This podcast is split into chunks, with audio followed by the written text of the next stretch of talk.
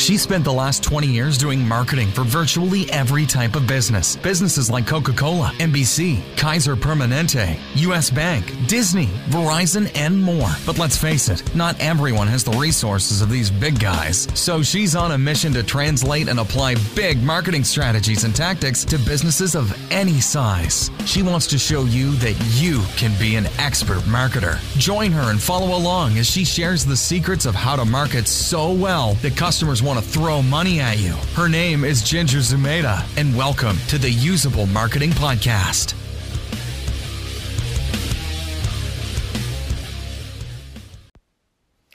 Hey, welcome back to the Usable Marketing Podcast. I'm Ginger Zumaeta, and in this podcast that you're going to hear coming up, it's a little bit of a reflection on a quote that I read of Dan Kennedy's that is a change agent can only affect change with change makers. It's a great podcast, so I want you to go into it thinking about am I the change agent? Am I the change maker? Am I uh, the change agent and the change maker at different times in different situations. But I know you're going to love this, and I'll see you on the other side. Hey, I have a question for you. Does your audience know what to hope for? Have you told them what to hope for? What's at the other end of the rainbow when they use your product or service?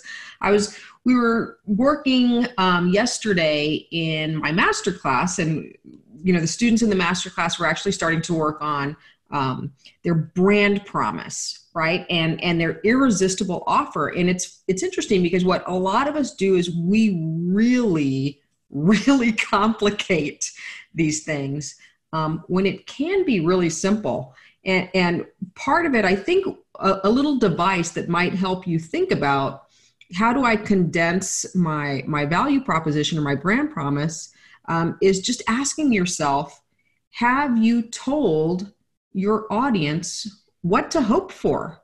What should they hope for? I'm going to give you like a great example. Uh, hopefully, you remember this, but back in the day, uh, Men's Wearhouse, there was the guy with the beard, George Zimmer. I just looked it up. Men's Wearhouse, but he had the most incredible brand promise that was also an irresistible offer.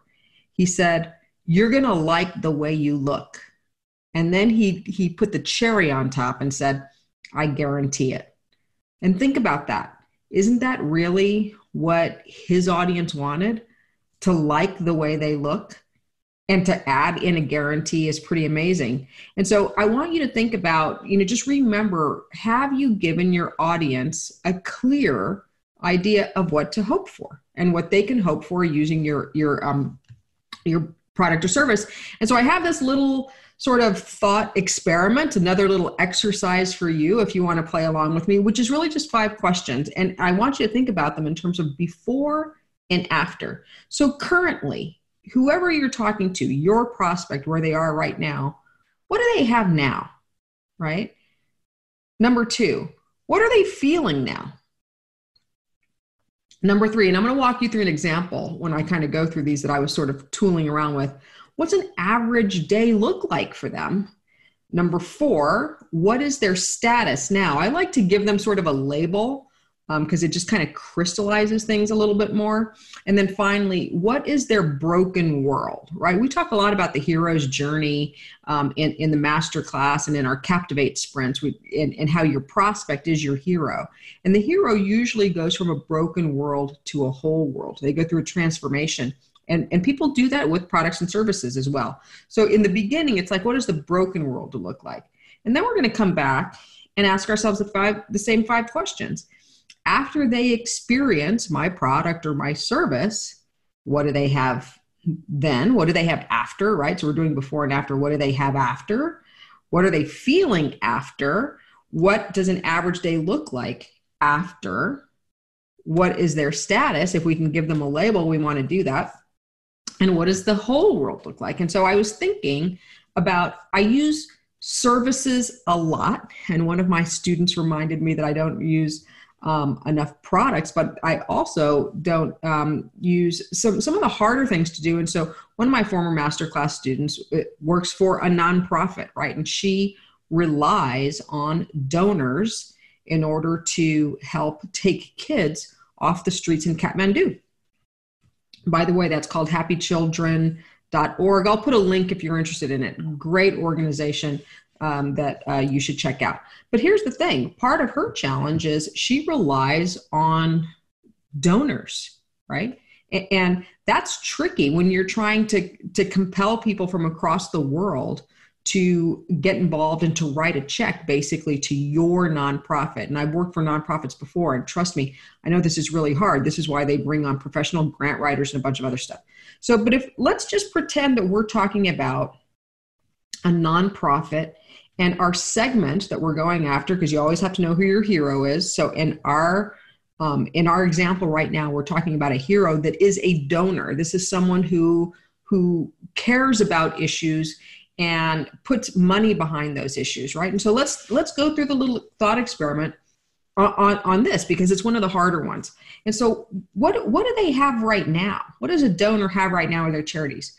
Well, what they might have right now is mostly receipts right? Like I have receipts that, that, prove that I donated to this charity and that I'm going to be able to use it tax time to prove it and get a write off or whatever that is. They may not have a lot of involvement. So what do, what do they have now? They might mostly have receipts, right? What are they feeling? Well, they could feel disconnected, not entirely connected, not knowing what their money did. Maybe they're not actually feeling their impact and they're kind of frustrated because they see things happening all the time and, and, they don't know how much their money is is actually contributing to, to solving the problem. So what's an average day like for them?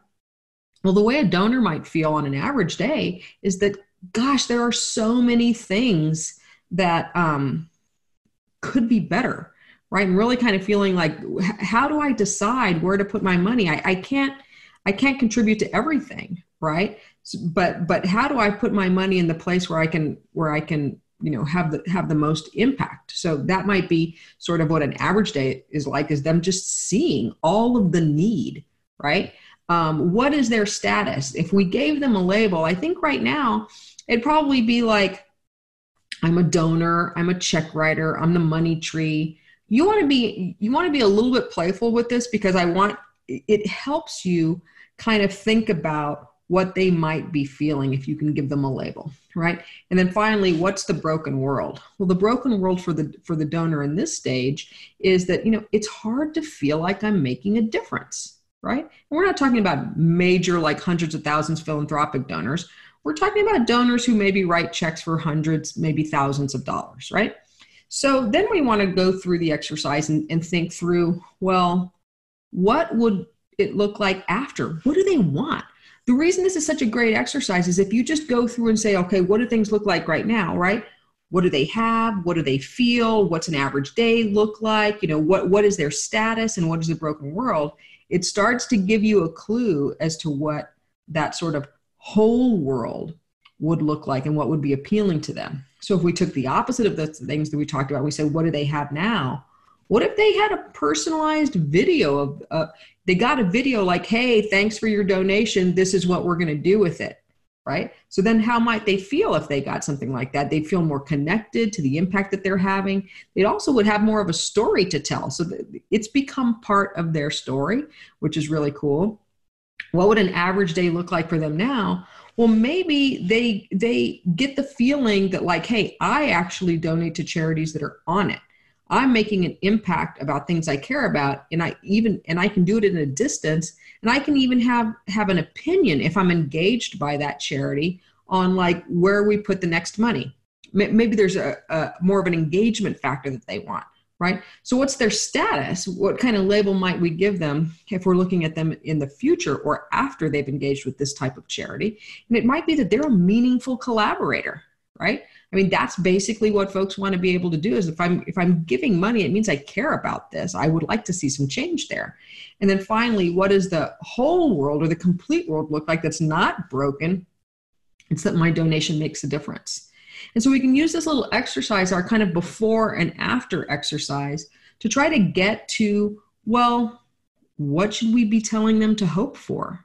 And in this case, you know, basically I was like, they should hope to want to see the change that their donation makes right and so i don't have something as catchy as you're going to like the way you look i guarantee it but it might be you're going to see the change your donation makes i guarantee it or something along those lines. So, anyway, this is just a, a, little exercise. I find that the before and after exercise so powerful. In fact, I use it a lot when I'm about to go and start writing new messaging, right? When I'm going to create new messaging architecture and I really want to get empathetic, right? We talk constantly about having empathy for your prospects, for your hero. You know, this is a great exercise to do that. So I hope this helps. This is awesome. By the way, if you're interested in the master class, you should go check out. I'm trying to TMC Mastery. I was trying to remember the, the domain name, tmcmastery.com.